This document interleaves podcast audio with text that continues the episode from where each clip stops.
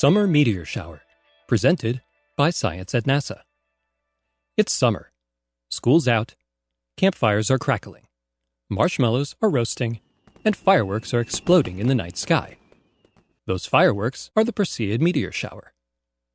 Starting in late July and continuing through mid August, scores of meteoroids fly out of the constellation Perseus. They cross the starry Milky Way, bisecting the heavens with vivid streaks of green or yellow light. Fireworks indeed. The source of the display is Comet Swift Tuttle. Every 133 years, the huge ball of dirty ice swings through the inner solar system and leaves behind a trail of dust and gravel. At the moment, Swift Tuttle is far away, but its debris is nearby, littering the July and August part of Earth's orbit. When our planet passes through the debris zone, specks of comet stuff hit the atmosphere at 140,000 miles per hour and disintegrate in flashes of light. Swift Tuttle's debris zone is so wide, Earth spends weeks inside it.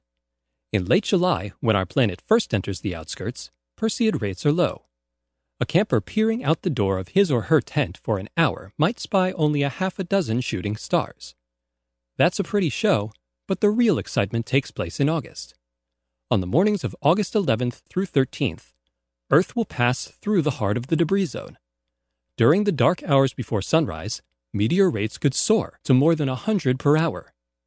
August 11th, 12th, and 13th are the dates to plan your summer camping trip. There's just one problem the moon. The moon is full on August 13th so it will be glaring brightly just as the shower reaches its peak. Many of the fainter Perseids will be overwhelmed by the moonlight.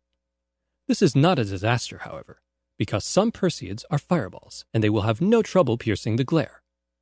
The debris stream of Comet Swift Tuttle consists mainly of very tiny meteoroids.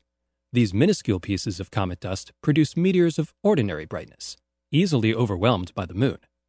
Fortunately, the debris stream is also spiced with larger chunks, the size of golf balls, baseballs, and so on. When these bigger pieces hit the atmosphere, they turn into fireballs that you can see right through the moonlight. You might spot only a few during a long observing session, but even a single fireball can make your whole camping trip worthwhile, burning an indelible streak into your collection of good summer memories. Enjoy your summer and the Perseid meteor shower. For more summer science blockbusters, please visit science.nasa.gov.